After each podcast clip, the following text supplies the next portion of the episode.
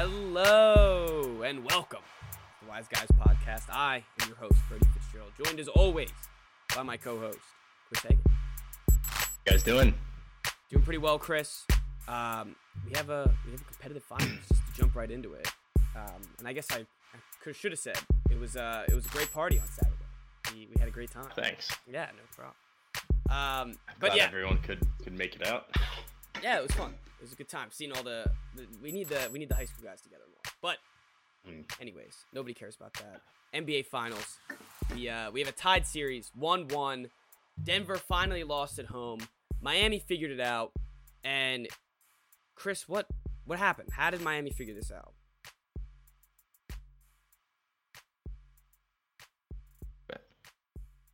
Huh?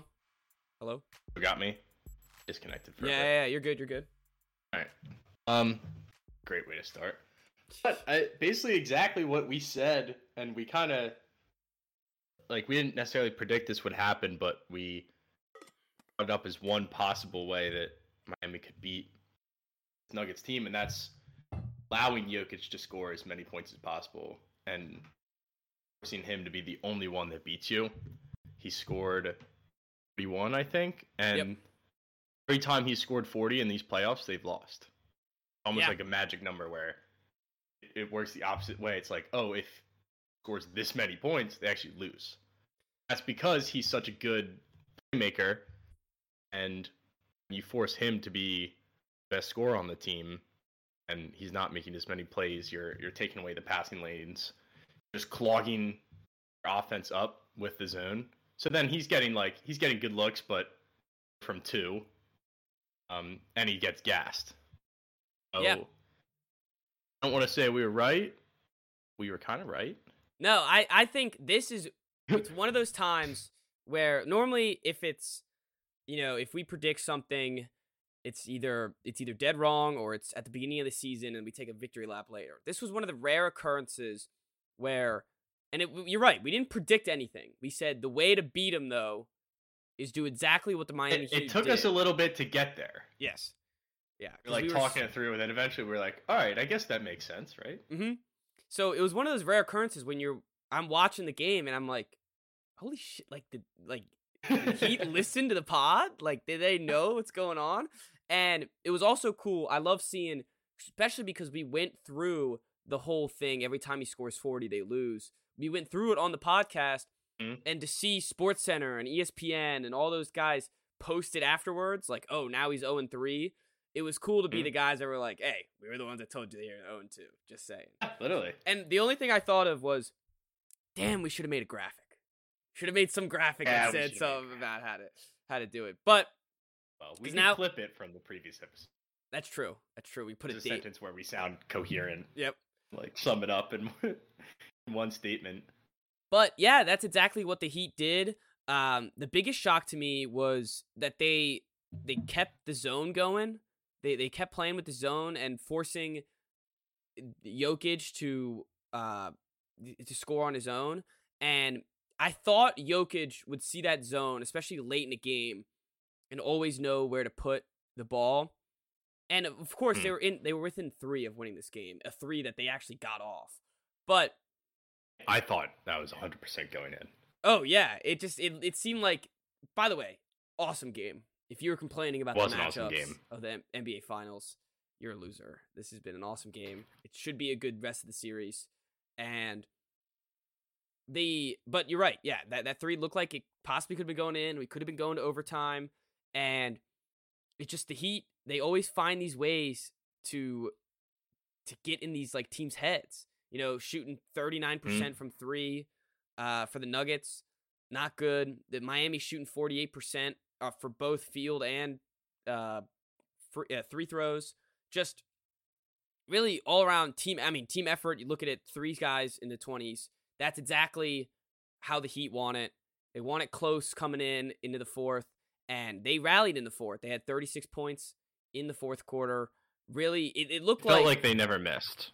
No, and it, it was funny because it was almost so start of the fourth quarter. Duncan Robinson zero all game, three points last game. We were talking about how he needs to step up. Scores ten points straight, pretty much in the fourth quarter, getting layups, getting open threes, yada yada yada. And then it turned into a game where it was actually the Nuggets that were crawling back. And it was Mm. the Nuggets that were creeping up at the end. And all of a sudden, Nuggets are down. Felt like every shot that Jamal Murray was taking was going to go in. He Oh, had that yeah. one like kind of off balance where Mhm. he flipped it up off the glass and he hit two threes in a row. I was like, oh man. He got that when he got the ball on the last possession when they didn't foul. You're up three. Butler had they had like forced him out almost to half court. Butler like went for a steal and I was like, what is he not? Why is he not fouling? yeah. It- a few seconds left. Foul him, put him at the line, then you get the ball back, shoot your free throws. By then, they have half a second left. Mhm. But got off a good look, and lucky it didn't go in. it also did you would you have called a would you expected for them to call a timeout there? Two timeouts taken into taken into nothing at the end of this. Taken for game three, getting ready. No, the 'cause ball. I I always like just in them play as as the offensive team because I'd rather have my best player just try to go get a shot off and draw up a play, but also allow them to set up their defense.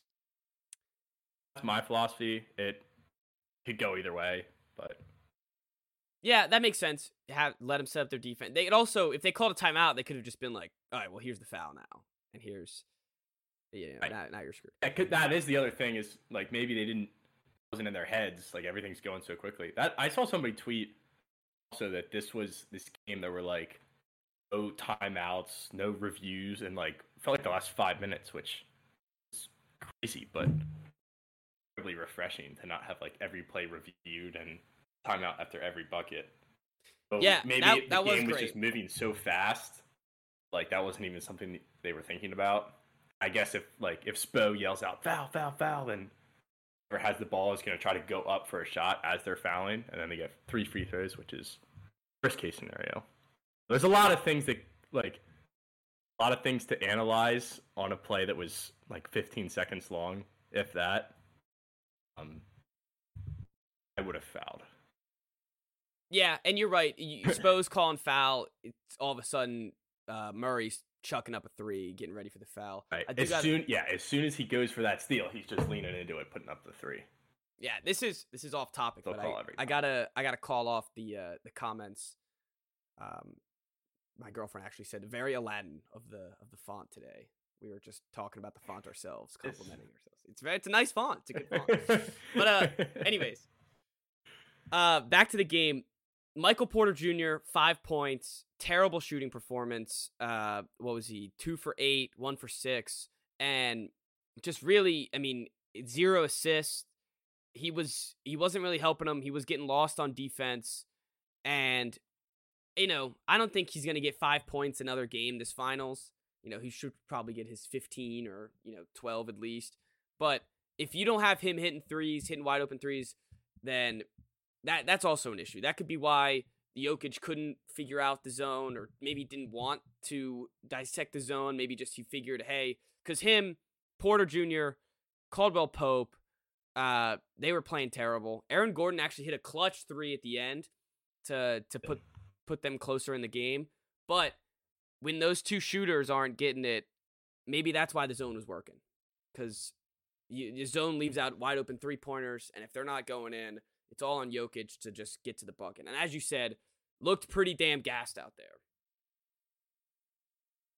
Yeah, and and something that we did say at the end of the last podcast, at the end of our whole conversation about like how Miami can slow them down is if you don't hit your threes, you're not going to win. Mhm. And Miami shot at least fifty percent from three and was like did not miss in the fourth quarter. So at the end of the day, that's why they won. Yeah. we can we can analyze the defense and the matchups and stuff like that, but. Like I said last time, it's a simple game Mm-hmm. It's a make or miss they lead. did not miss in the fourth Yeah. quarter. And yeah, Porter's been awful the first two games. Um, it's weird because they've Miami's like wanting Kevin back. Kevin Love is like the defensive stopper, which doesn't make any sense. Yeah, you wouldn't think Like- that. I think it was just because it was just literally simply based off height and numbers. Where Kevin Love is six eight and Michael Porter Jr. is Hmm. six ten, and they need they need some guy that's close enough to get to Michael Right. Porter Jr. Yeah, because Caleb Martin. yeah, not he's that just guy. get cooked. Um, speaking of getting cooked, Cody Zeller, they need to just survive. The Heat need to survive those minutes when Bam Yeah. Adebayo is not out there because, and we've given given our fair share of crap to Bam Adebayo, but he's the best guy on Jokic. Uh, great, Hmm. great offensively this series so far. Throughout the whole playoffs, he's been the best guy. Yeah, he really. I, he we should they- give him his that props. They faced. He's been giving him the. We should give him his props. But yeah, Cody Zeller out there, uh, barbecue chicken alert. That is not gonna ever really fly with the like uh, when you have him out there.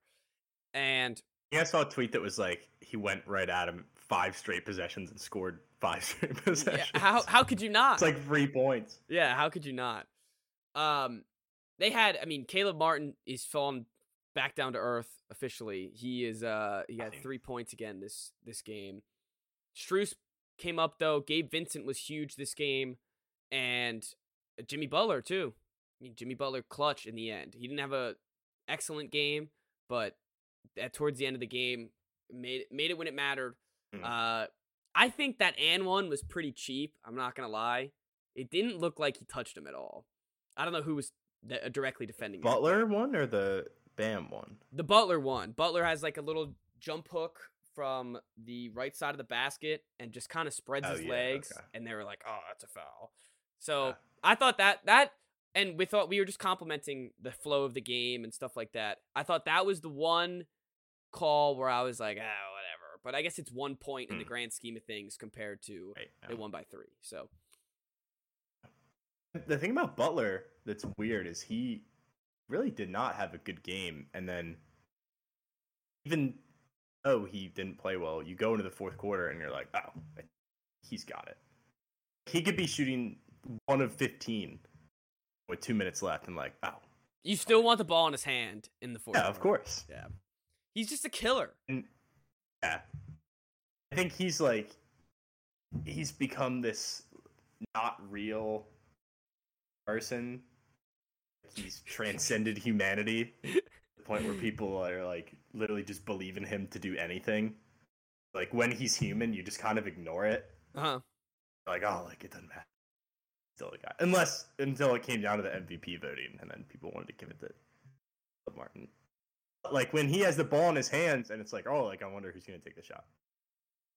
That's It's true. like I'm like I remember one possession I was like he's not passing, and then immediately he passed, and I was like oh, and then Lowry just gives it right back. I was like yeah okay, I was gonna say that's about right. even when the one thing that I love about Jimmy Butler, which I need the Celtics to to try to do, but when when you have Jimmy Butler on the floor, no matter what is going on, no matter how good he is that game, no matter what your offense looks like, how many points you're down, whatever, every single possession, Jimmy Butler touches the ball. Every single one. Oh, yeah, His his fingerprints are on the ball every possession, and it works. He, he puts it in the right spot, whether it's him taking the shot or or he's passing it to someone else. And yeah, that that he that's that's what the Celtics need to do with Tatum. Tatum needs to be touching the ball every time. Hmm. But anyways, we're not. they're- they know where it's like nobody's shooting until they're wide open, Yep. unless it's him. Yeah. Yeah. Basically. He can kind of do whatever he wants. Everybody else, it's almost like get like have a rubber band. You know how people like try to break a habit. Like wear a rubber band, and you like snap Oh, yourself yeah, every yeah, time yeah. you do it. Like every time you bite your nails or something. Mhm. Like every time somebody takes a shot that's not an open shot, like Duncan Robinson, he like takes a corner three that's contested. It's like zap. Ah, Yeah, all yeah. right, not doing that. Only wide Jim- open. Jimmy Butler just goes to the bench, and smacks him on the back of the head. doing. uh, Be but yeah, nice. and that's true with with Lowry too. He was he had just Mm. two two clutch three pointers when they needed them most, wide open. Uh, I mean he can he can drive in, get the foul call and stuff, so he can he can do some more. But even him, where he's supposed to be, I mean when they traded for him, this is I guess two years ago now when they traded for him, he was supposed to be like the second star, or the second ball handler to help him out. And now it's like, nope, actually you're in the bench, pal. Uh you you're gonna hit open shots just like everybody else. And it works. All the team the team lo- the team likes it. Uh clearly they're all in line. They all know their roles. And it there there's I know it's been it's probably been said all over the media and says a lot, but when you when you have the guys that know their roles and don't care about if they're starting or on the bench, that's that's why they're the eighth seed playing in the NBA Finals right now. Mm-hmm. Yeah, no one's playing hero ball. Nope. No, and Jimmy. yeah, but Jim and they all Jimmy. expect that. Yeah, exactly. They know Jimmy's going to be the one playing hero ball and saving saving them in many moments. Um, other thing, just thinking about Duncan Robinson. When in the hell did he learn how to like attack the hoop? I don't know. He When he did that against where he drew when he got the N one, and I was like, what? Yeah, he did that a couple times against the Celtics, and I was just like, great. Like I, I'm fine with letting him get like a like a three pointer because it's just like he that's what he does. But like, Hmm. if he's going to the hoop, like swat that little white boy down. Like, come on now. like, and he, he he had another mean mug, which was hilarious. Yes. Um, another frown, and it's it's funny when he he just doesn't like he just he's a dangerous weapon on in the NBA Finals, and he doesn't make any sense. doesn't make any sense. He and was, he was- like he was buried this year. He was out of the He league, was on the bench. He was wearing sweats and a long sleeve shirt Mhm. for half the season because And he everyone- was he was- bad. one of the worst contracts in the league. Hmm. And What did he Now- get? Like 80, 90 million? yeah, I think he got 90. seventy. Is it ninety? 70. Let me look it up. check. I saw because I saw a thread that was like he's Five, yeah, as much as five years, think ninety million. because there's some there's certain like incentives in there like he had to play a certain amount of minutes and yada yada. But him to be that bad all season and then Mhm. to step up and I guess it really started against the Bucks. He had like one or two good games. Yeah, Um, it was, I remember against impressive. the Bucks, it was like, oh, he's kind of back. He had like a twenty point game. It's like, oh, maybe we can see. They know it's almost, it's like they know that they need him. hmm It's like, all right, well, let's put him out there and if he can find that that old self, because it's better to try it than to not play him at all. Because when he's good, you're so much better. It is wild how he's an important piece again. It's a. I like. I like. I mean, I like stories like that. You know, it's always nice to Hmm. root for for a guy who, kind everyone kind of buried. Hmm. All right. Any other any other thoughts on the finals? I mean, it it it, it, is weird that with the zone, and maybe it's just because the rest of the Nuggets weren't hitting anything, but four assists for Jokic. With that much zone being Yeah. played, I figured it'd be like forty. It's at four. Yeah, well, it's not like it's not like a pure zone because like they have somebody who's gonna like face guard him every time. Mhm. Then think like instead of completely collapsing on him, they almost give him the one on one so that there's no open lanes. And three quarters, like it works, and he's getting a lot of easy buckets. Like he's really destroying Cody Zeller. Then in the fourth quarter, he's gassed. Well, like and he's no secret he's not the most athletic dude in the world. Mhm. I'm sure he has good stamina, but he's not. He's definitely not like top percentile guy in that aspect. Well, and when you look at it, the the what we were talking about, make or miss league at the end of last last time's discussion, and you can let Jokic get as many two pointers as he wants if you're all of a sudden in the fourth quarter going to shoot sixty percent from three. Right. Yeah. So that that's that's Like, kind that's and that's the the bottom line is like he could have scored 41 and would have won if Miami doesn't hit two more threes. yep They hit two less threes. Yep. And then it's a completely different discussion that we're having. yeah. We're talking about them going up 2-0, heading to Miami, uh, and, And, like, funny. oh, Jokic scored 41, put the team on his back. Yeah. It's not like the scenario where we're basically giving Jokic no credit for scoring 40 points in the finals. It's like, ah, that's exactly what they wanted. It is weird how that because just because they like it's just because it's like there's an L next to it instead of a dub. It's a completely different stat line. Yeah. I remember I remember LeBron getting all this credit for scoring like 40 and 50 in the finals against the Warriors. And this is why I thought of it in the first place because somebody it was either a tweet or an article that was like look, they're only letting LeBron score on them. They're completely taking everybody out of this game, They're just letting him buckets, but like they're wearing him down. Like that's why Iguodala won MVP that year.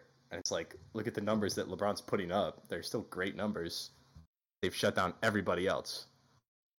By that way, they're beat them by like ten every game. Yeah, and that that was they had. I mean, LeBron doesn't have a caliber team as Jokic does, but Yeah, no, it's the same mindset. Which is Yeah. why the Nuggets are going to win the series. Yeah, I uh, I mean, I still think I don't think Miami's home court matters at all. So I think they can they can take one take one here. It might be a longer series than I initially thought. Now that they they won one in Denver because I didn't think that was even possible. But uh, are we gonna keep doubting the Heat and they're just gonna be the like we're the, they're gonna be the they're know. gonna be the NBA champions? We're like ah I don't know like they might lose. like, ah. But it is it's a great it's a great finals and excited to see. God, the game's not till Friday. Oh no, sorry, Oh, no game tomorrow. tomorrow. I was looking at game There's- four. Two days in between every game, which is so annoying. Yeah, that's a pain. It, it Like last night we had Stanley Cup, and now tonight there's nothing. Luckily finals, luckily we have Cup, tomorrow.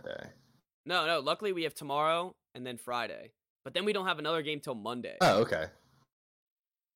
That's a pain. Yeah. Wait. Okay, yeah. So Monday or Wednesday, Friday. All right, that's not too bad. Yeah, and then it goes Monday, Thursday, Sunday if necessary. Which I guess yeah, that's brutal. brutal. But that all leads up. It'll be halfway through June, and then we're gonna be doing NBA mock drafts, mock free agencies, all that crap. so they they they know what they're doing out there. Because I Fantasy think the- football. yep, fantasy football coming.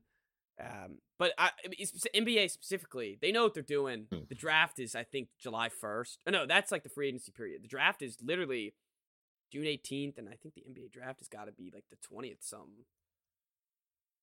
Um, yeah, because free agency's after the draft. Yeah, And- So there will be. It is weird that free agency's after the draft, but that's a discussion for another day. It'll be if it goes to game seven, we will have a finals game, and then four days later we'll have the NBA draft. Oh, So that's awesome. yeah, so they know exactly what they're doing. They they always stay relevant. That's enough draft time to like not overhype these guys. No, they do the opposite Oh. of the NFL, where the NFL gives Yes. you months and months to look at these guys and make every opinion you possibly could have wanted. Yeah, and and I guess for a lot of the NBA teams, it has been a couple months, but For the teams, they're always they're always Yeah, they're scouting always and they're scouting. Yeah, always yeah, yeah. Yeah, you got a good point. They need but for the fans, time. like there's the media, yeah, yeah, they do not need. don't need that much draft coverage. Four days is perfect. Yeah, that is perfect. It's All like right. one day of research, one mock draft, and then one revised mock draft. Yep. Yep. Um, all right. I think that does it for the NBA right now. We have uh, some other breaking news this morning that Twitter was up in arms about. The PGA Tour, or the PGA, I, I don't know, just the PGA and LIV have come together and are merging into one company. Chris, you know more about golf than I do. Take the reins. Yeah, I don't I don't know a ton of details about it. Um it's it came out of nowhere though. I do know that. Like all of a sudden I was not expecting this. There wasn't like any rumors about it or anything. I know that some of the major tournaments like Masters and Koepka just won the PGA championship and they were letting like he's a LIV guy. So they were letting the LIV guys play in the majors for some reason. I guess because attracted more viewership. So it's obviously it's good for off now that everyone's back in the same league. Because like I think LIV had the more talented players, or at least the bigger names. Yeah, because the Saudis kept buying them, right? Uh, oh yeah, they're like ridiculous amounts of money. But for the PGA to be like have this like moral stance than to just give in and be like, oh yeah, we'll just we'll just merge with them. Like that just shows you that it's all at the end of the day it is all about money. And the the guys who got offered LIV deals and ended up staying GA like got completely hosed. Probably missed out on millions of dollars the last few years, and now it's just remerging. So it'll be like back to nothing changed, I guess. Yeah, I think that's crap. LIV or made bank, Yep. and now they're back on the normal tour. I don't know, like what changes PGA will have if it even is PGA still. I think Uh, it is.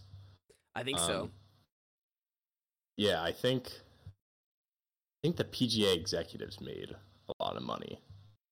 Because the players did not. Is that I think that's the way they got screwed. is that why everyone's feeling bad for Rory McIlroy? Did he stay in PGA on purpose for the morals, and then now they're Yeah, I think so. Yeah, that's crap.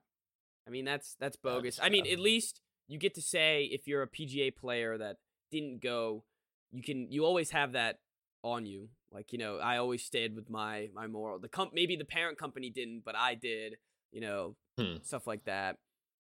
But it is it's a load of crap, honestly. That they they just went back like they because it was kind of like a it was kind of a bashing of these LIV player guys. I mean, I remember we were talking about it in the um in Augusta when they were down in Augusta. They were like, didn't they kind of put the LIV players in their own category? Hmm. The Yeah, they paired them together so that there wasn't any trouble. Although I think in the PGA Championship they didn't really do that. Okay.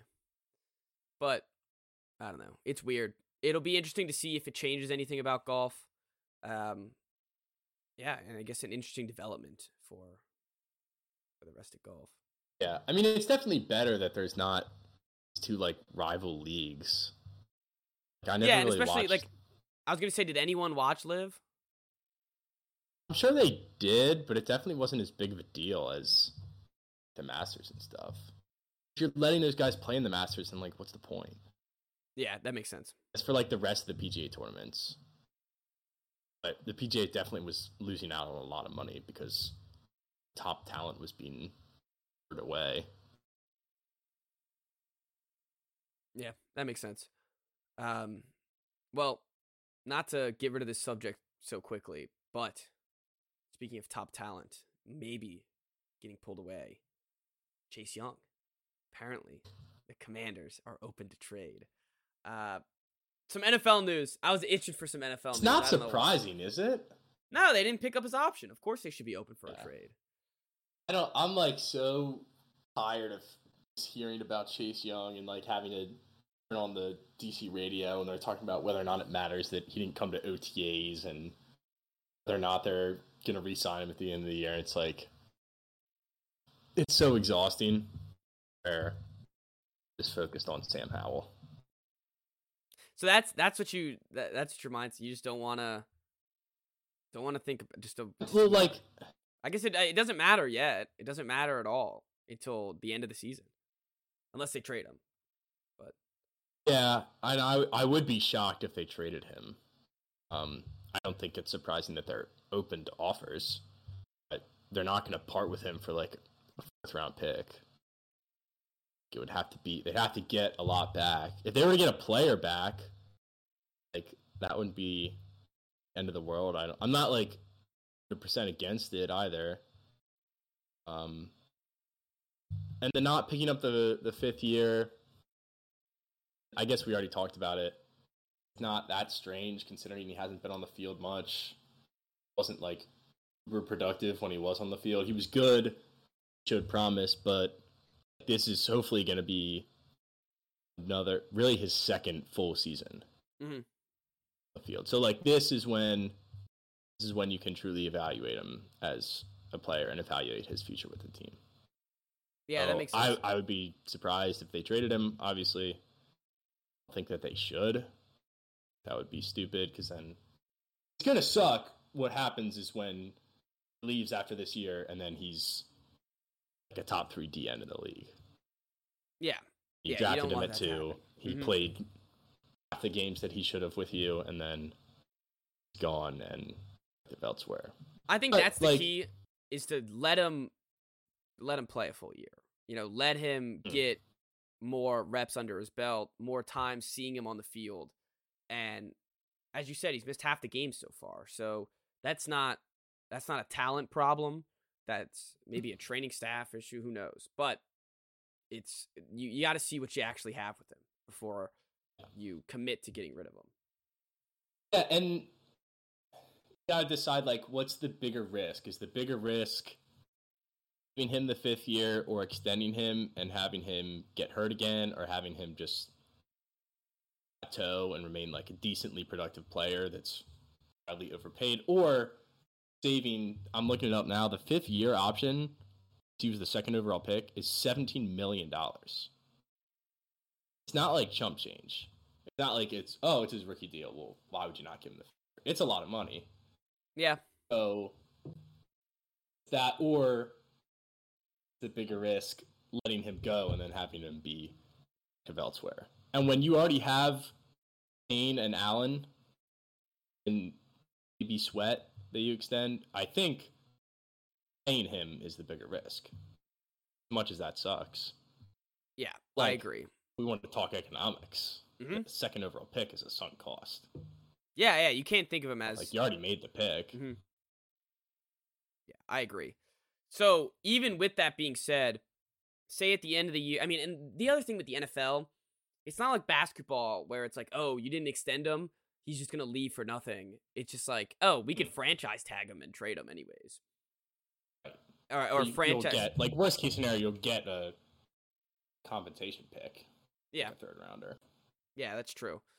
And if he's no, and if he's no good, and you don't re-sign him anyways, then that's that's just what you're gonna have to live with.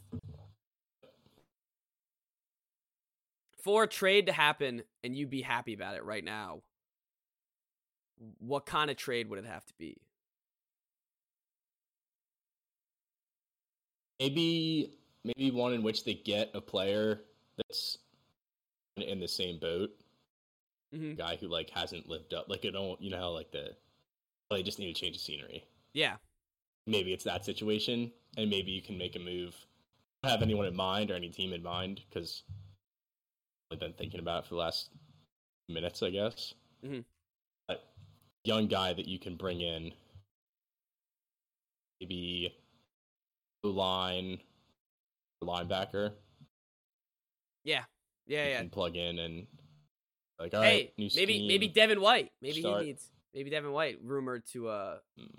request a trade. That'd be a good good solid deal. hate that. Yeah, that wouldn't be bad. Hate that at all.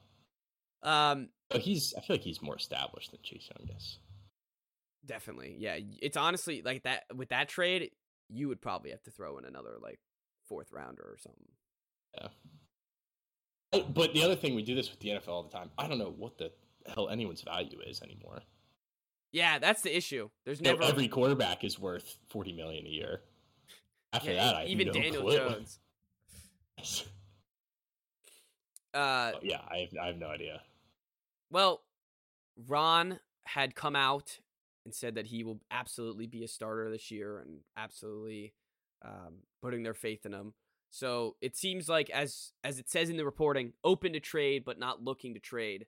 Um, interesting development coming up. Uh, I also don't see them making any big splashes before ownership change. No, they can't.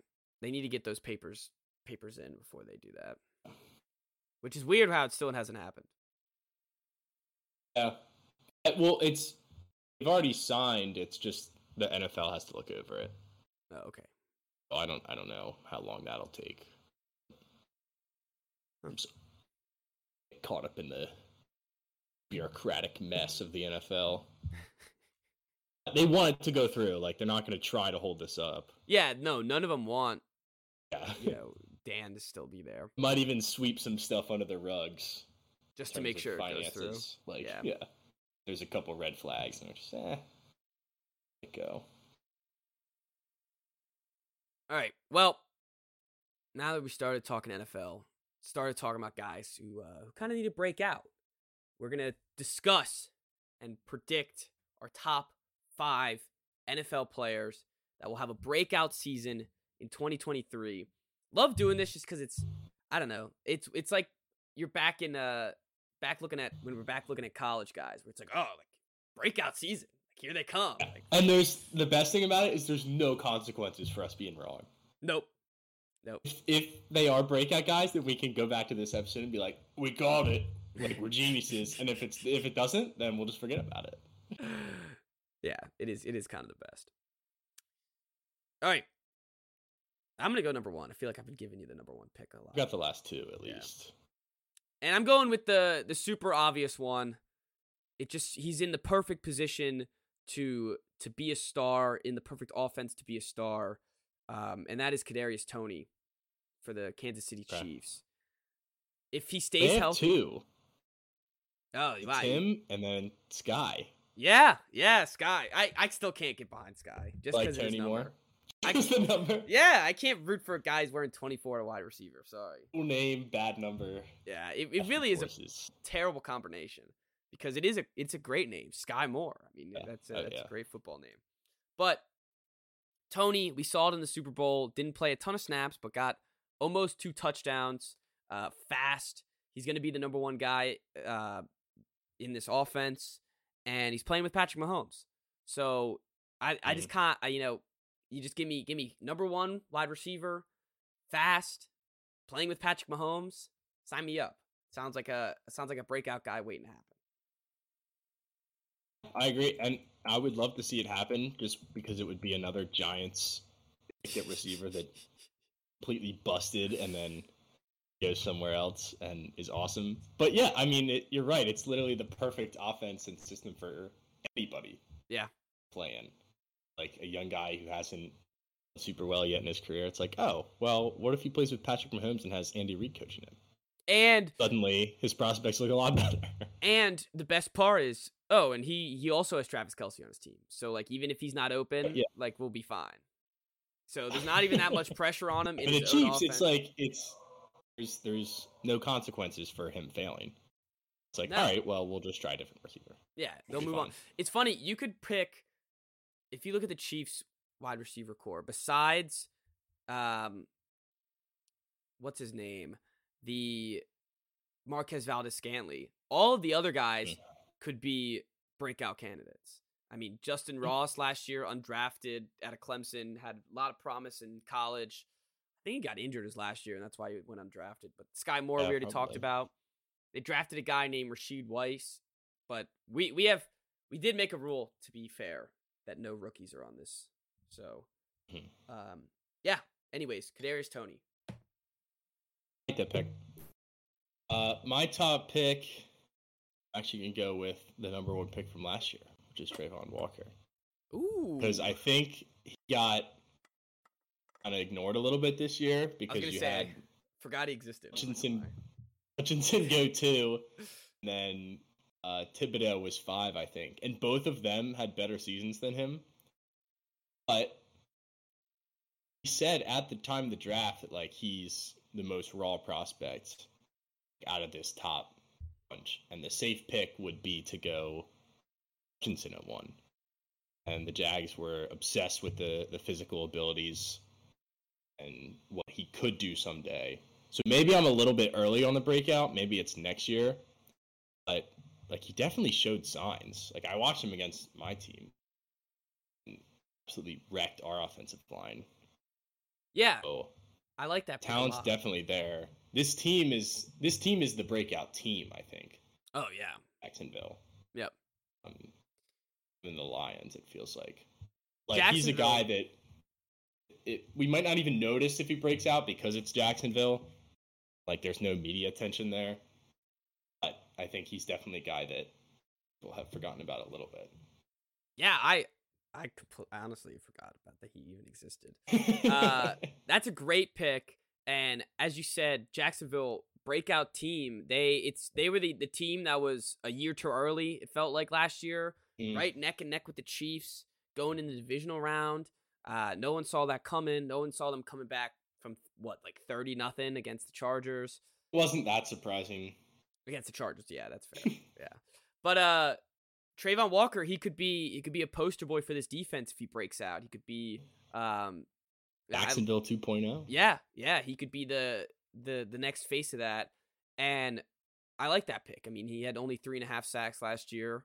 Uh, definitely room for improvement, and I mean, he's 22 years old. Hutchinson, uh, I guess he's 22 years old too, but seemed like he was older. He was a more effective college player. Yeah, yeah, he was. The, Travon was definitely more more raw, and he's one of those guys where it's kind of like a basketball player, where you he had a good like end of the season or had a good stint in some of the Mm. season, and you're like, all right, I can see how he could be a star within the next Right. couple years, and I think Travon Walker is a perfect perfect candidate.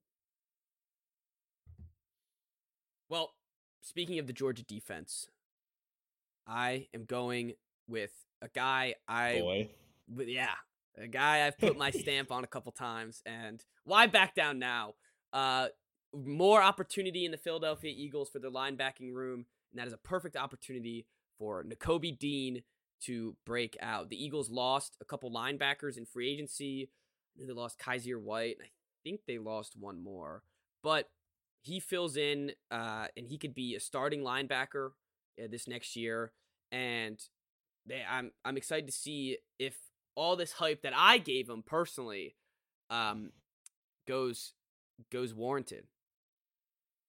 I- thought about putting him on my list because I did see one of the NFL.com writers did their all breakout team, every position, like one or two guys, and he was on there. And it makes sense. Like he's the opposite of Travon Walker. Funny because they played in that same defense. Like Dean was the best defender on that team Yeah. in college. He was Mhm. the captain of that defense, and he was the least raw guy. Mhm. He was the one who made all the plays.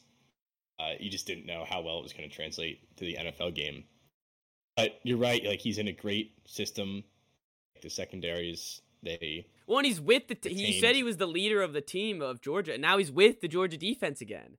So he, he's just ready to. I mean, he's been working with Davis, a lot of these guys. Uh, his face, the guy they just drafted. Jalen Carter and Oh, uh, yeah. the corner.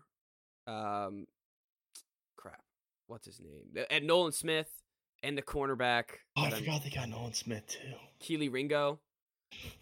So, and if you look at their, I'm looking at their depth chart right now. Uh, they're they have some some good outside linebackers, but middle linebacker, the starter is Nakobe Dean. Just a perfect opportunity for him, and that's I, as I said right at the beginning of this. I put my stamp on him multiple times already. Might as well throw it one more on him. Yeah, you just got to ride with him. Yeah. You rode with uh with Josh Rosen. I think we're coming up on three years oh God. since that tweet. it's uh, yeah. no, I said a reminder. I'll have to check. That was uh, See, but we're definitely coming up on it. that one. Uh, that was probably this my worst. September. one. What's? Can you read it He again? didn't say- He said, "Bring back this tweet when Josh Rosen is good in three years." love it. Absolutely love it. Um, I don't have I to should do this- it. I should do the same thing with uh, Nakobe. Come tweet uh, from today. Come back in three years when Nakobe Dean's best linebacker in the NFL. I search it; it's still there. I didn't delete it. I'm not going to delete Anyway. it. My bad takes are out there. They're, they're for everyone to see. We were just talking about how like we we're not. There's no consequences for us being wrong here, but this one's in writing. Much easier to find it in writing than it is on an old podcast clip. That's fair. Can't search by audio. But anyway, moving on.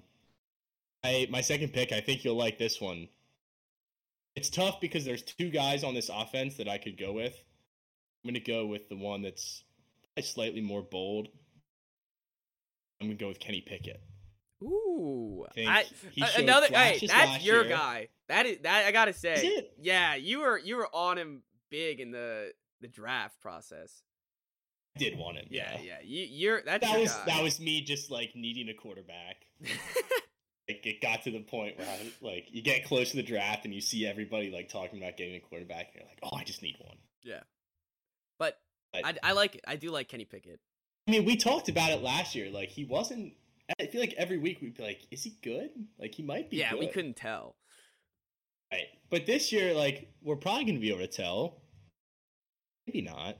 We should be able to tell. Him having George Pickens, there, who was the other guy I thought about putting on there, might be a more likely breakout candidate. But if he breaks out, probably means that Pickett's going to have.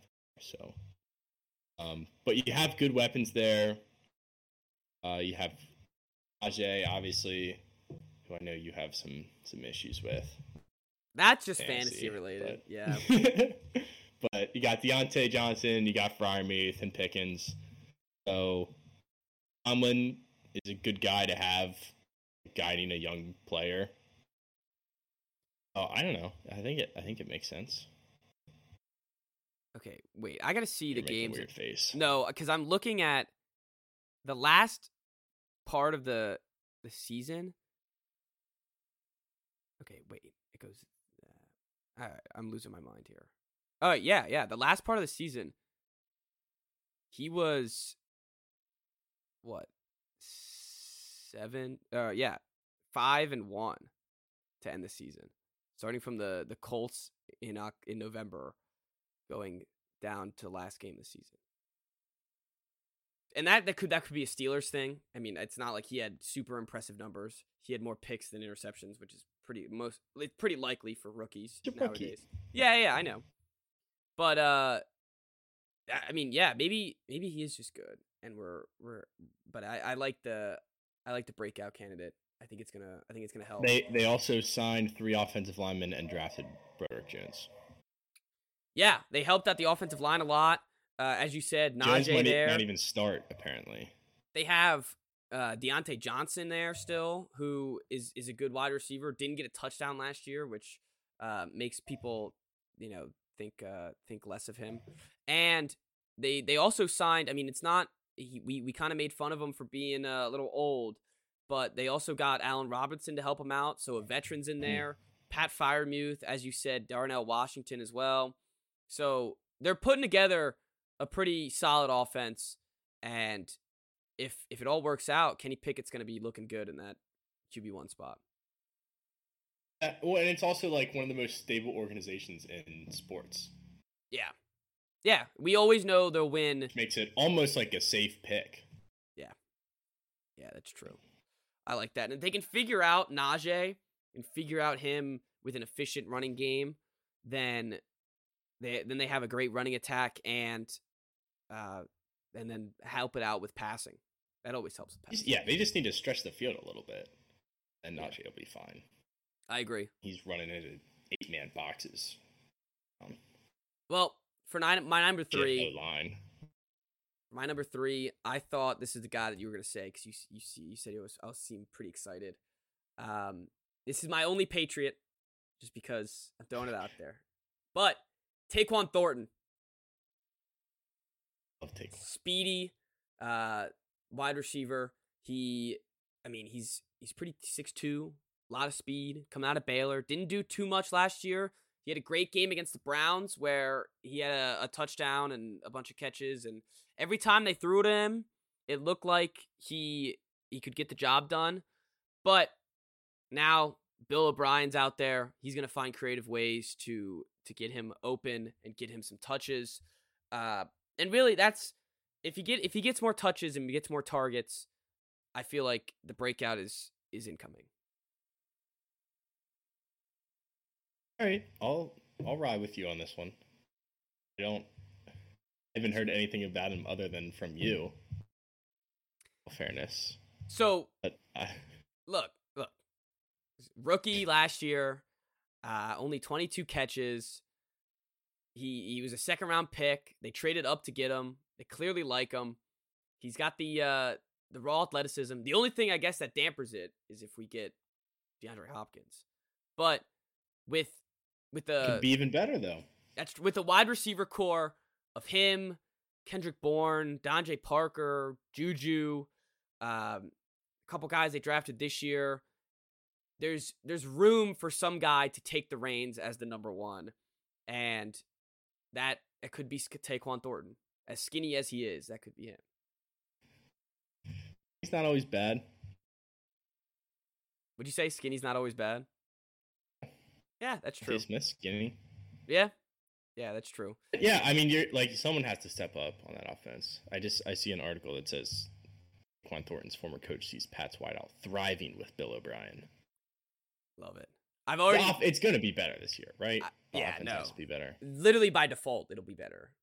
I think it would have been better if I was calling plays last year. Uh, they I've seen a lot of things about him during training camp. Has looked really good, and I know that's training camp, but that makes me excited. Uh, all right, yeah, I'll I'll believe you. I'll expect big things this year. All right, appreciate it. But all right, my number three, I'm gonna go with one of my Maryland guys, Chig Okonkwo in Damn Tennessee. it! Had him I had him. really? I've been on I mean, he's dude. He's he's a freak athlete. I mean, we saw he was drafted last year, right? He was a rookie. Yeah, yeah. I remember like watching his combine highlights last year, and everyone was like, "Oh, this guy, like Chigoziem Okonkwo, like looking to move." Uh-huh. like, yeah, I'm used to that. Like, I've seen him play. Uh huh. He's. I just looked like I just looked up his name to see if there were any articles, and the one was like he's the only rookie tight or only tight end, not rookie tight end, any tight end to have three catches of forty yards or more. Just name another impressive. Titans receiver. That's the other thing. It's like somebody has to step up in this offense. And it's either him or it's Treylon Burks, which we haven't seen much of, and it doesn't. Didn't, yeah.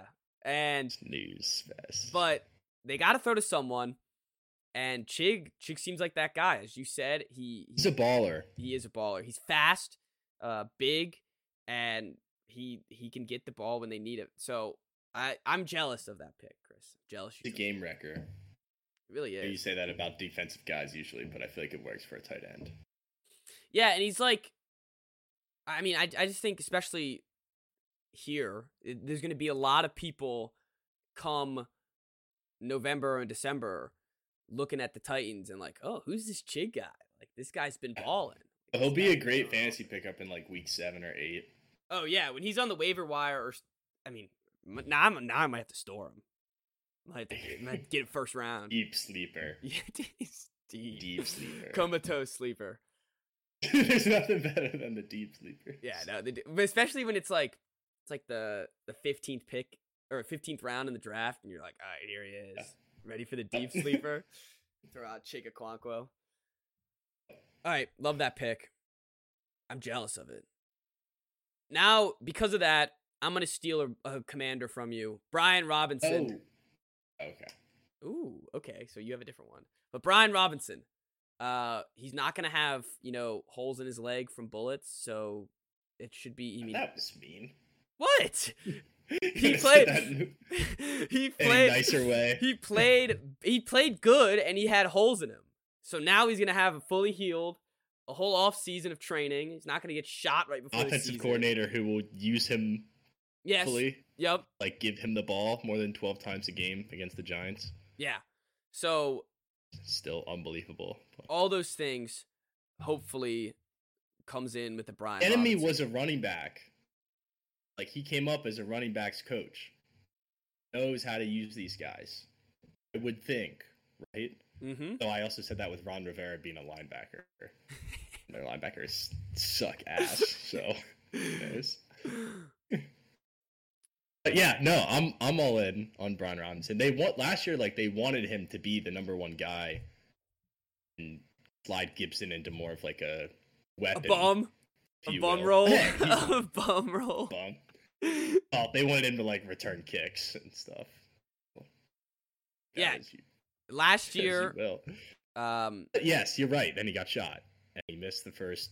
He only missed like four games, yeah, and he ended up with and when he came back, it 700 took him a little yards. bit. But he's almost mean, 800 he's- yards.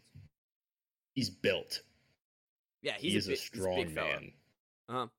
He's a powerful runner. I worry about him getting hurt again just because of his running style, but I can be pessimistic. I'm I'm all in on Brian Robinson this year.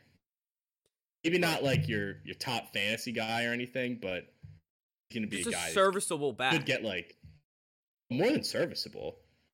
Just not like a probably not much of a threat in the passing game. Well, yeah, and that's what you got 25 Gibson for. carries, ninety to hundred yards. He's just gonna get you the. T- it's like every time you need short gain, he's gonna get you more than you need. And I oh, think- it's third and one. Like Yeah. we're not running play action. Like just give it to Brian. Exactly. I think that is also a something that your commanders need I mean, you're going to need a, a Mm. guy in short situations when Sam Howell is a little, a little under a little pressure to let up the pressure. And if you can get him literally just to get three yards of carry, at least three or four yards of carry, all of a sudden your your rookie QB, or I guess in this case second year QB, but hasn't really played, almost a rookie, will will ha- will be having third and shorts instead of third and longs or second and longs. He, and he does not go down. No, no, He you need you need a lot of people. Yard losses into one yard gains, which is like doesn't sound super special, but nice when you have a guy like that who you know is just his legs will never stop moving.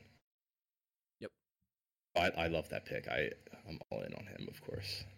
Um, Good, I'm glad. all right, my number four. I'm gonna guess that you also have forgotten this name.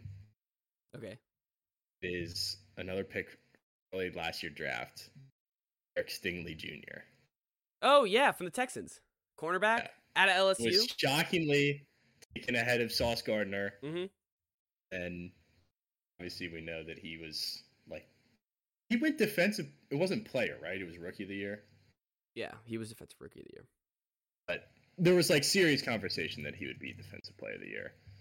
So got all the hype. I think everyone kind of forgot about Stingley. He got hurt too. Get ready, only played nine games. Okay, I was gonna say how many But- games did he end up playing? Because Yeah, I I think I it was remember. nine. Um, like this is a guy. There it is. Texans Derek Stingley listed on 2023 All Breakout Team. nice. Texans team should be a little bit better than they were last year. I would hope at least you have some Considering they traded their first round pick, I hope so. little bit of a little bit of pass rushing. Hopefully, a little more competence on the defensive side. Um, second year corner. Like there's a reason he was drafted third overall. And they They- got Romeo? Romeo Davis or Romeo Dot, whatever the um their head, new head coach is from the San Francisco DeMeco 49ers. Ryans? DeMeco, yeah, I that was I was way off. I was way off. Romeo Dobbs. Yeah, he's a wide receiver. Yeah, I know. Um, but anyways, defensive guy. Hopefully that helps out their defense. And you're right. I think that's a great. I I liked Stingley too. I don't know what it was. I think it was that one LSU year where he just he was. I mean, everyone on that LSU cornerback team. name too. Stingley. Yeah, yeah. Derek Stingley's a great cornerback name. But yeah, I agree. I think that's a great, great candidate, and hopefully, like I, I feel like these guys that were on pretty good teams in college and draft, you know, drafted this high. It's always a shame if they they bust so early. So it would be cool to see him Hmm. break out a little bit. Yeah, and it's not even like he busted. He was just hurt. Mhm. Like I think he played well games that he was on the field. Oh, ready for this? Hmm. Texans cornerback Derek Stingley Jr. deemed stud by veteran teammate. nice, Lee nice. Ward. I'm a stud. That's the stuff you want to see. As long as that hamstring doesn't hang around, yeah, I'll he- allow a touchdown. Um, all right. This last All pro next season. all pro. That's a Pro little Bowl. more. All right, bro. Pro Bowl. No, all right. Pro yeah, yeah, Bowl. yeah. Okay. Lower. Yes. This we got a lot of second year guys, and I guess those are like always the breakout years. I, yeah, I think all mine are second year guys. I besi- besides Kadarius Toney, mine is not. But my last one, it almost makes me want to pick someone else, but it's fine. It's how it is. They're that, they're the best ones to break out, you know. But Make yeah. Drake London, I was down on. I was. Oh, you hated. I Drake hated London. Drake London, but I enjoyed his last. He Hope proved me wrong. you're wrong again. I go back on him and then he sucks again. That would be awful. Yeah, I was so Just out threw on away him. all his motivation. That's true. Oh, the wise guy is now bored with me. He was good last year. I will swallow my pride. He was good last year. and uh now now that he's good, I'm expecting expecting bigger things. They now have every almost every position on and you, you know, I honestly this could be a Kyle Pitts breakout too. Uh The thing Every- that we have to be careful about is the sophomore slump. Yeah, I guess. But with wide receivers specifically, seems like their second year is always the year that that they break out and they get they get to that uh that higher level. I think you could honestly this could be him or Kyle Pitts, either one. They have now just too much stuff. The only thing that ruins this is if uh their quarterback sucks. If God, I'm blanking on his name. Very possible. Sure. Ridder, yeah. If Ridder blows, then this is this is uh this is not going to be terrible. But other than that, they have every other position is like literally a top 10 drafted player on the offense. So there's no excuses for this Falcons offense anymore cuz and it's all because of the Bijan pick. They picked like someone else, Mhm. like sure, whatever, they can still suck. But now if you're going to do it again and still pick in the top 10 every single year and you're going to pick an offensive guy every single time, then at some point it needs to come all together. And I'm not worried about a rookie running back. I think it doesn't really matter if they're a rookie or a second year or whatever. But Hmm. wide receiver, you got to see that boost.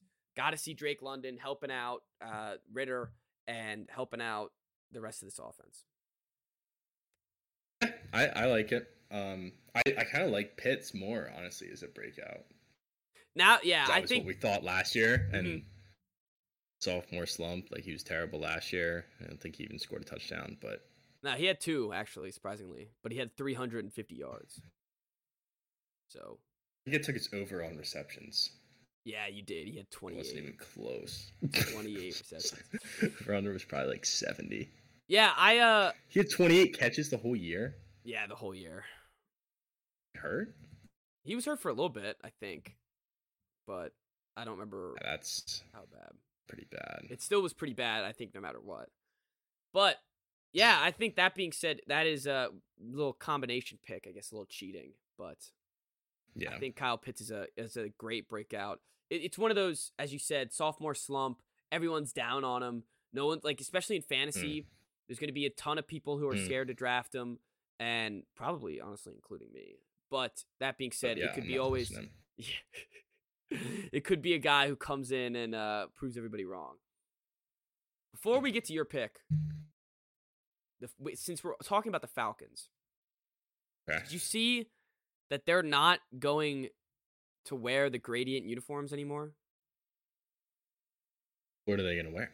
Like they announced, instead of wearing their gradient uniforms, they're gonna just wear their home ones, away ones, and then the the Dirty Bird ones, where they're the throwbacks. But why have the why you made the gradients last year or two years ago? Oh, like okay, I see what you mean. So I don't know. I, I I don't get that. And I I kind of like the gradient. I thought the gradient was cool. It was unique, something we haven't seen in a while. Um, It's unique. I didn't. I don't. I didn't like when they changed it in the first place. no, neither did I. But I gotta admit, looking at like I'm looking at Kyle Pitts pictures, just like pictures right now, and it, that those white uniforms look look real nice. Look nice. Yeah, they look real sleek. The old school helmet though is so cool. Yeah, that I just is don't like. cool. Only thing that I have not liked is the ATL. Yeah, the the yeah, I agree. Not, not my thing. Uh, other I- than that, I think they look good. Yeah. All right. That's we can. Eventually, we'll have another uniform Yeah. podcast, right? Yeah, of course. Well, the second there's a new uniform drop, we'll have, I'll have a one. I guess we had one with the the XFL, but that, that feels like a while ago. Feels like ages. Uh, the ago. NBA, I'm sure, will release the uniforms. Oh, they will. They'll they'll do it probably right after the draft. All right, rounding up, top five. Here Haven't comes the commander. with- haven't gone with my commander's pick yet. I have to ride with my guy. If you're not optimistic, if you're not hopeful, then like, what's the point of being a sports fan, right? Is it Dotson? That's nope. Ooh, okay, okay. That's why I'm going Sam Howell. Oh, My breakout candidate. love it. Said no rookies. He played a game. He did. That the whole season behind uh, behind some vets, some true pros at quarterback, uh, and Carson Wentz and Taylor. Heinicke. I was gonna. I, to. I that I blocked that out of my mind that Carson Wentz was ever on the football team. I was I was just thinking about it because I remember we were talking about the Pats uh, like the offensive play calling, and I remember I think it was Cowherd, maybe someone on ESPN before last season. They did their top five concerns going into the season, and number one was Carson Wentz, and like number three was the Patriots offensive play calling. Um, and that just like burned into my brain because I was like, "What? Like, no way." He's So what you're saying Yeah. is he's gonna break out just because he's not Carson Wentz, and he's gonna hopefully be able to throw a football forward and not be Carson Wentz. Uh, but I like it. Yes, I- he's only we- played one game. Yes, he was a fifth round pick. But this is I I will like I fighting with this point that he would have been a first round quarterback if North Carolina didn't lose all the receivers in O line. So they got him with a value pick in the fifth round. We we It's not- debated him in our we I think we did like top five quarterbacks in two years ago's draft because this is when you he were was in on my top five. Yeah, You were like, ugh, like Sam. Howell." yeah, yeah. You'll be you'll be eating those words. No, I hey, I'm rooting for him. I, like I'm not the most for him. athletic guy in the world. No, I know. Um, but he is like he can move. He's got a re- really good arm. That that one clip of him his throw to McLaurin against the Cowboys, just the clip that I could watch over and over and over again. That gives me hope. But have receivers in place. Like you have McLaurin's a top ten guy, not top twelve. Watson had a really good year last year. He was hurt a little bit, but when he's on the field, he was awesome. Another breakout. Curtis candidate. Samuel, that's right. Curtis Samuel is he's fine. He's a great third weapon. Logan Thomas, like he's a fine tight end. You signed O line guys. Hey, I like Cole agency. They're not- Turner. You know Cole Turner? Like Cole Turner. yeah, I like Cole Turner. Why? I don't know. I just like him. Sorry. I have a couple guys that like maybe will be decent. Turner, uh, on Bates. Yeah, yeah. last year. I don't know Uh, why. I think it was in Madden. He like caught, caught everything I threw to him. Cole Turner. So I was all for it. Out of Nevada, right? I don't know. Yeah, Um, whatever. Doesn't show it. Anyways, yeah, But- he's in place. You have the weapons around him. That's At the enemy what you need. now, you have a real offensive coordinator. You don't have Scott Turner, who I always thought was a scrub. Um, hopefully, We're- going from one offense to another doesn't screw him up too much. Wor- are you worried that Ron is going to start Jacoby Brissett over him? It just seems like the ultimate Ron move. We got to go with the vet, the guy, the proven guy, the guy that'll get us. Yeah, it kind of does. but especially I'm, I'm the only reason why I say that is because one of the articles I was looking at says uh, they're not committed to a QB one yet. I saw, yeah, I saw today. I think he said something that it was like a coin flip. Um, but I, I uh, like yeah, it. Jacoby Brissett. I I, wouldn't faith. be here if I didn't want to be the starter. I mean, if he beats him, if Jacoby Brissett beats out Sam Howell, then Then you have your answer. my hopes crushed. Yeah, Yeah. He's clearly not good enough. No, and honestly, if Uh, you guys go with Jacoby, I mean, just get excited about uh, Caleb Williams. At that point, I don't know. They could be okay with Jacoby. no, that's the issue, though. That's Probably the better than issue. Heinicke and Wentz. Yeah, but that isn't that the issue? We're seven and ten.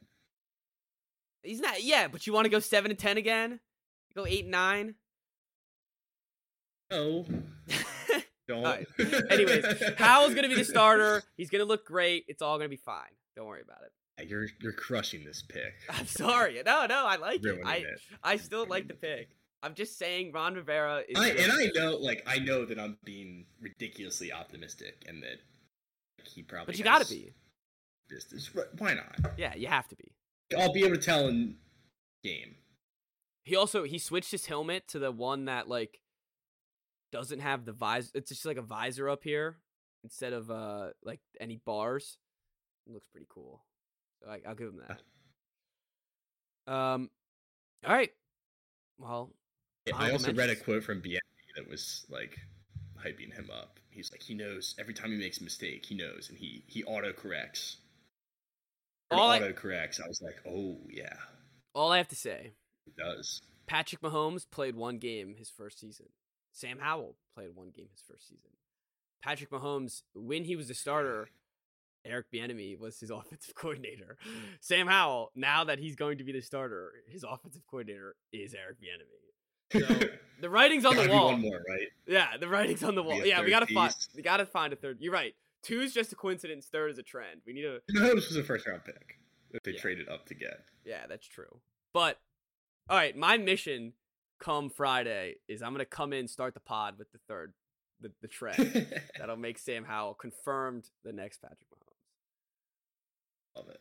All right, Be all in. honorable mentions. What do you got? I just had one because Okay. I didn't think you were going to take any of my picks. Uh, Rondale Moore, Arizona. We are like getting that, rid of yeah. Hopkins. Someone's got to catch balls gone there. Someone's gotta- That's another one like Chig. Yeah, Got to catch balls. I also like. I remember him at Purdue and he was awesome there. So it's just solid. really short. Yeah, I was gonna say everyone on that offense is short. Um, my only other guy, actually, you stole, you stole Chig and Kenny, so those were my. Uh, Chig was on Kenny the. on yours. Yeah, he was an honorable mention. Chig was on the list. I had to move up Drake London. Um, but I'm gonna add one more, and it's gonna be Shi Smith from South Carolina on the Panthers. Of course. Let's go. What about Jaycee Horn? Jaycee Horn, yeah, yeah, actually, ah, crap. I was gonna add him to my list. That's a great. that's I was pick. assigned to him, him and uh, Stingley. Yeah, I think Jaycee Horn's a great pick. Uh, a guy he was injured last year a little bit. Uh, been a star every time he's played. Should be if the Panthers are any good, should be uh hopefully a household name in the the cornerback department because I think he's pretty damn good. But uh, yeah, him, Shi Smith, Terrace Marshall on the Panthers, LSU guy. Uh, I like him breaking out. Panthers have a couple that could could do that, but you know, I love how like every one of these names that I look up, there's an article that's like so and so is on the list of breakout candidates. It was, yeah. It's That's ju- just the yeah. offseason. Terrace Marshall Jr. could be a breakout candidate. Yep. Like who is not a breakout candidate? No, there really is. Like you could Who name anyone. You can name anyone that is within the first two years of playing in the NFL, and someone will say that they are a breakout candidate. Panthers, Shi Smith a- named surprising breakout candidate for 2020. I saw Sam Cosme, the one of Yes. the offensive Yep, tackles on the city. I saw that too. I was like, "Oh, all right, Uh, like that." I was looking and I saw a couple offensive linemen, but like Yeah, I wasn't was gonna like, pick "Oh, that. no." Like, that's lame. There's like the one guy on the Jets, one of their guards. I forget what the name is. oh, easy one two, Breece Hall coming back from an injury. Yeah, but Good he kind of already broke out. Yeah, he was pretty damn like- good. We'll see. Uh oh oh Alijah Vera-Tucker. Okay. Yeah, that makes sense. Is he the guy they drafted? Yeah, they drafted him last year, and then he got injured. This year? He was just like Bryce Young and got injured, I believe. I saw that and I was like, I'm really gonna put like this guy on that list. All right. Well, Bateman. Bateman. Yeah, yeah. A couple of my Ravens fans, a couple of my Ravens friends said they wanted to put because I, asked a couple of my guys, you know, what uh what, and they were like, Hold up the Oh. council. yeah, yeah. They're like, oh, Bateman and Kyle ha- and, and Kyle Hamilton. I was like, Kyle Hamilton Yep. was like pretty damn good last year. So Tyler Linderbaum. I don't know if that counts. Oh yeah, and they also said Ben Cleveland, one of their guards. I was like, ah, come on, I'm not picking a guard. It's like the old uh the Jay Gruden quote when he was talking about um he was talking about Scot McCloughan when they fired him and he was talking about like the first round picks that he had made. It was like Doctson and Scherff and he's like, Well, one guy's played like ten games and the other one's a guard. It's like the way he said it was so biting. I was like, ah, it's an important position.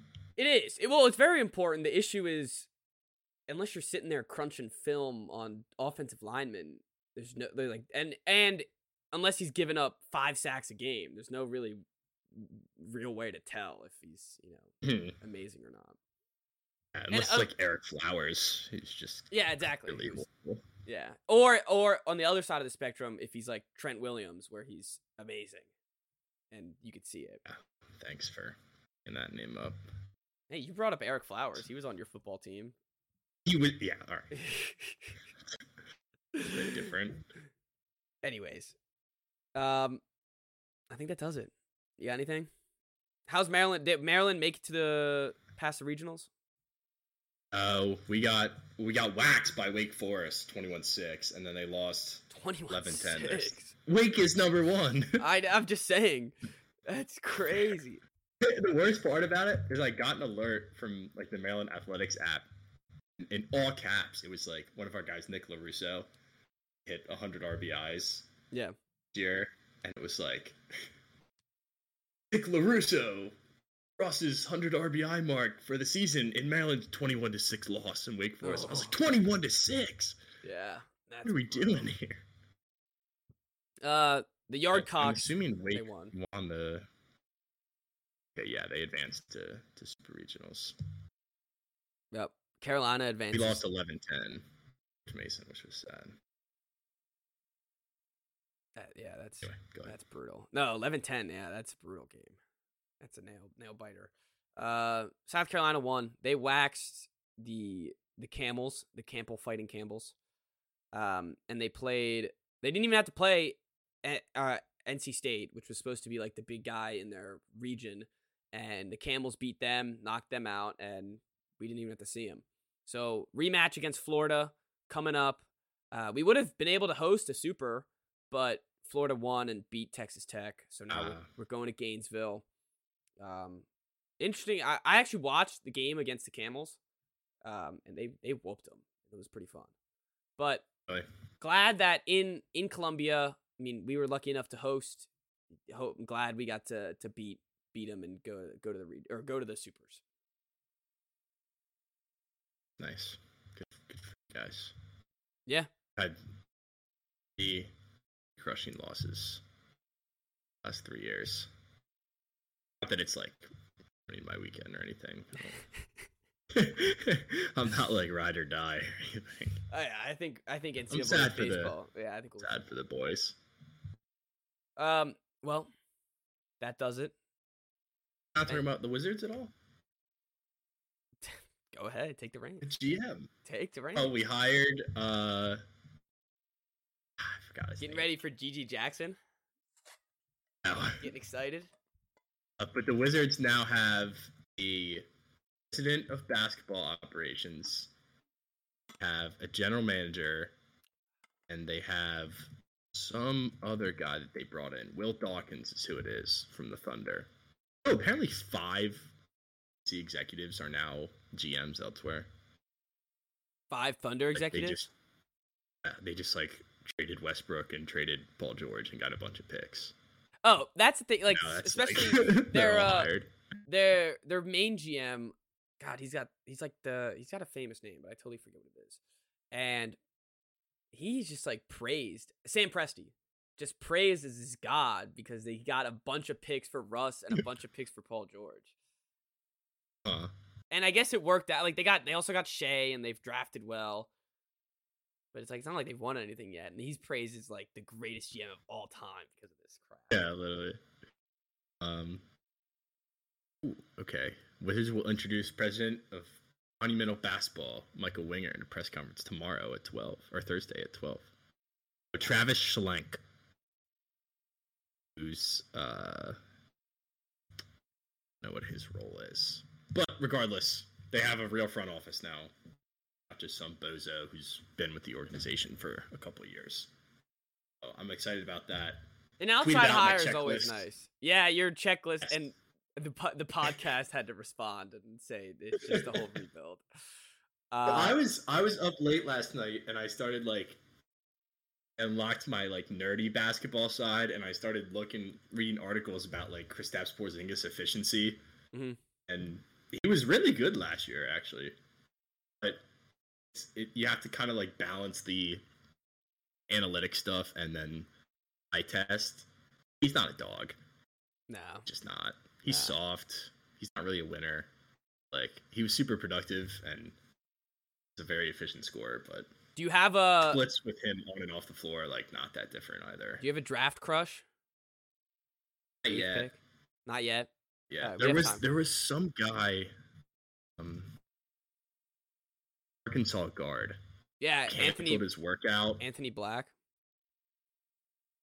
Oh, um, maybe not Arkansas. Cason Wallace Uh huh. in Kentucky, right? Mm-hmm. Yeah, I think so. He canceled his workout with as the 15th pick. He worked out with the Wizards yesterday. I was like, oh boy. And people were like, oh, did the Wizards make him a promise?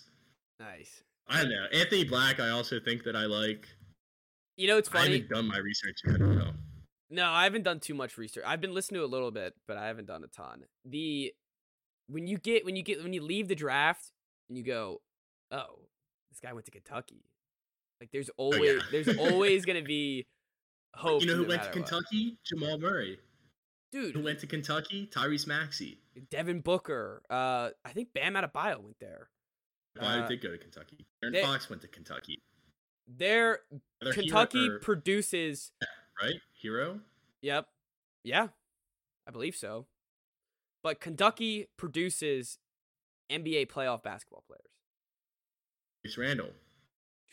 yeah, yeah. Julius. Who's the second best player on a playoff team? Hey, Karl-Anthony Towns. If we're, if we're just throwing guys out there, Yeah. it's Kentucky. Oh, you're gonna eh on Karl-Anthony Towns, but not on uh Anthony Davis. Um, but not on Julius Randle. Hey, your boy John Wall. John Wall did go to Kentucky. Um, the other thing that reminds me is that I'm like Monk. back on Wizards Twitter now. I've like I guess I've started paying attention a little bit more, and now my feed has like auto corrected. Uh huh.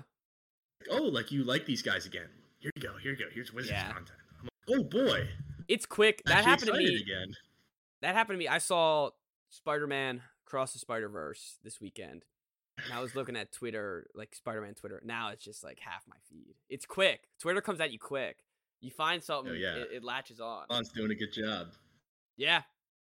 The but uh I used to be on like Sixers Twitter because I think I was on Phillies Twitter, and then it's like, oh, you must like the other Philly stuff, and Sixers Twitter is hilarious. I'd like all that just devastated. That, that would just get pumped into my content. It was it was it was a fascinating character arc, like late in the season, like all the Embiid MVP stuff. Oh, oh, yeah. like, we love this team, yada yada, and then of course the meltdown. But yeah, now I'm getting content, and I'm like finding like Wizards writers that I actually like again. are you getting I excited? have hope. Yeah. Yeah, that's what I'm talking about. Not for like next season. Like I'm not. Don't think they're gonna be good next year, but that's fine. They might not be good in four years. But there's little shimmer of hope. I and I'm starting to feel bad because I haven't been a loyal fan. It- just been there- so You've had yeah, I was gonna say you have no reason to be a loyal fan. Like, don't worry. Um, not that I'm like I'm not like bandwagoning anywhere else. Well, and it's also it's to. not, and you're also not bandwagoning the Wizards. It's not like you're coming back like when they're uh, like it's not like you're coming to the championship parade. Like I've been here the whole time. Like let's go. and no, you're. I mean, you're just having some hope. getting back in because I think they're they're gonna get worse. Actually, and that's what you want. at least I'm hoping that they are. Yeah, that's what you wanted for years. mediocrity is poison. Yeah, mediocrity is poison. So Bradley Beal, you sent a, a thing on Twitter or commented to me about uh something with Jaylen Brown and yada yada yada for Oh Bradley yeah, Beal.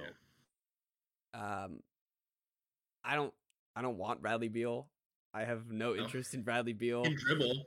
Yeah, he can dribble. I'll give him that. I, I mean, the issue is I've ne- like I've never seen him in the playoffs besides that one year that we went to the play-in. Um, so I don't really know what to do with that. But the he played in the playoffs a couple years. uh, Well, when yeah, he- when yeah, okay. But it's like great. Yeah, great. He played in the playoffs a couple years, but it's like I haven't seen him, you know, recently or like finish a season or care anything about something something besides not like just scoring the basketball. But Bill has averaged 23 points in the playoffs. It's not bad. It's like Jaylen Brown, a little bit less. Uh, but what uh, what do you like? You want him gone? I'm guessing you want him gone. Just tank. Want him on the next plane out of DC somewhere. Doesn't matter. It's Like, no, uh, like I, I, it, I feel bad because seems like a good guy.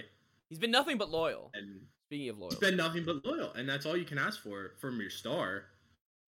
I don't think he's a star. that's the issue. You're paying. You you you did the fatal flaw, which the Wizards will always do forever, which is pay the the guy who's not a star like a star, and then you're screwed. Uh, Michael Winger. Michael Winger makes moves for for Paul George and Kawhi Leonard. Yeah, yeah. Um. All right, I'm looking at does uh does Anfernee Simons, Nassir Little, and the third overall pick sound good to you? That sounds like a lot of stuff that they're not going to get. Would you take like say it is to go into the Blazers? Would you like? I would honestly, if I were you, I would just take take anything. I'd just take the third pick and be like, "Yo, give me, give me Brandon Miller. I don't care, or Scoot, either one." Uh, take Brandon Miller. I think Brandon Miller's to be really good. ugh. I hate him, but I, I I would bury the hatchet. would you take Tyler Herro, Duncan Robinson, the 18th pick? I did that in 2K. I didn't get anywhere. I still, I still didn't get anywhere. But, Maybe uh, that's what I'll do. I need I, I all I have is 2K20. Oh, you could find a roster somewhere. Just download the roster. Uh, I don't know if I could that far back. yeah, that's true. It is a couple years, but yeah, that that's that's what always makes it fun. Go, 23 is six dollars. got to go in the ESPN uh trade machine. Try to find. Yeah, some I'd rather just do it on 2K. Then I can watch them win a championship. All right. Well, a lot of more Wizards talk coming in the NBA draft. So, well, especially when they take GG Jackson with the eighth overall pick, it's gonna be a lot of. They take GG Jackson with the eighth overall pick. All of this built up enthusiasm. Oh, it's gonna go getting down. Yeah, I was gonna say you might act, you might actually change. Although that's what they never do. They never take the young guy with potential. Aside from Deni, I also read an article about last night that was like, "Is the is year four the charm for Deni?" And the guy was just like, "No." no. it was just like a clickbait, a clickbait title, and then he's like, "Yeah, like I like the guy, but no." Very funny. It is. It does seem like it's the uh the end for for Deni and coming into anything to be a s any sort of star. I'm sure he could be a solid role. and He already is a solid role player, but he's not anyone um worth the ninth overall pick for. I guess. No, not at all. All right. Well, I'm glad you got that out off your system. Glad that you're. I'm Yeah, glad was that you're fun. excited about the Wizards. Um. Well, I read I read that one Jokic article that I sent you that like broke down all the defense stuff, and I was like, it, I just unlocked this part of my brain that completely nerded out on basketball. Yeah. You. then you should have seen the Porzingis article I read, dude. You you like, sent me so that at one in the morning for the fans out there. so I knew you were like you were just bored and diving in deep somewhere. Oh, I was diving in deep. I also watched last night. This is what happens when I'm just waiting to start work. Mhm. Like everyone else has already started work. That's what I'm doing. Um, That's what I've been doing for like a month now. the Malice at the Palace Netflix. Oh, I watched that too. It was awesome. It's great. Yeah. The uh actually feel bad for Ron Artest. Like my opinion did not change at all on him. He's a psychopath. no, I But the it other was, guys, I yeah. Jermaine O'Neal, you really feel bad for at the end. Yeah. Um, I thought it was hilarious just just because it was that was during the Celtics run, and I just hated Reggie Miller so much already. So it was kind of funny to see him. Like, That oh, they had to make the whole thing about Reggie Miller. I know, I know. He wasn't even a part of it. No, he was on. He was in a suit. All right. Then it's can- like, oh, they guaranteed would have won the championship. oh, that's what it always leads to at the end. These guys weren't spending guaranteed championship for for Reggie Yep. Miller. Um. All right. Well, we can have plenty time to talk about the Malice in the Palace. We could probably do a review on it. Yeah. But uh, Definitely could. Yeah. Yeah, I mean, we're at damn, we went an hour thirty. I'm telling you, once we start NFL, it gets it gets nuts. Things get nuts. So Oh yeah, it does. It gets out. thank you all for listening. I hope you all enjoyed, and we'll see everyone on Friday to uh maybe there's some NFL news, maybe there's some you know NBA finals to recap, and who knows. So we'll see everyone on Friday. Thanks for listening.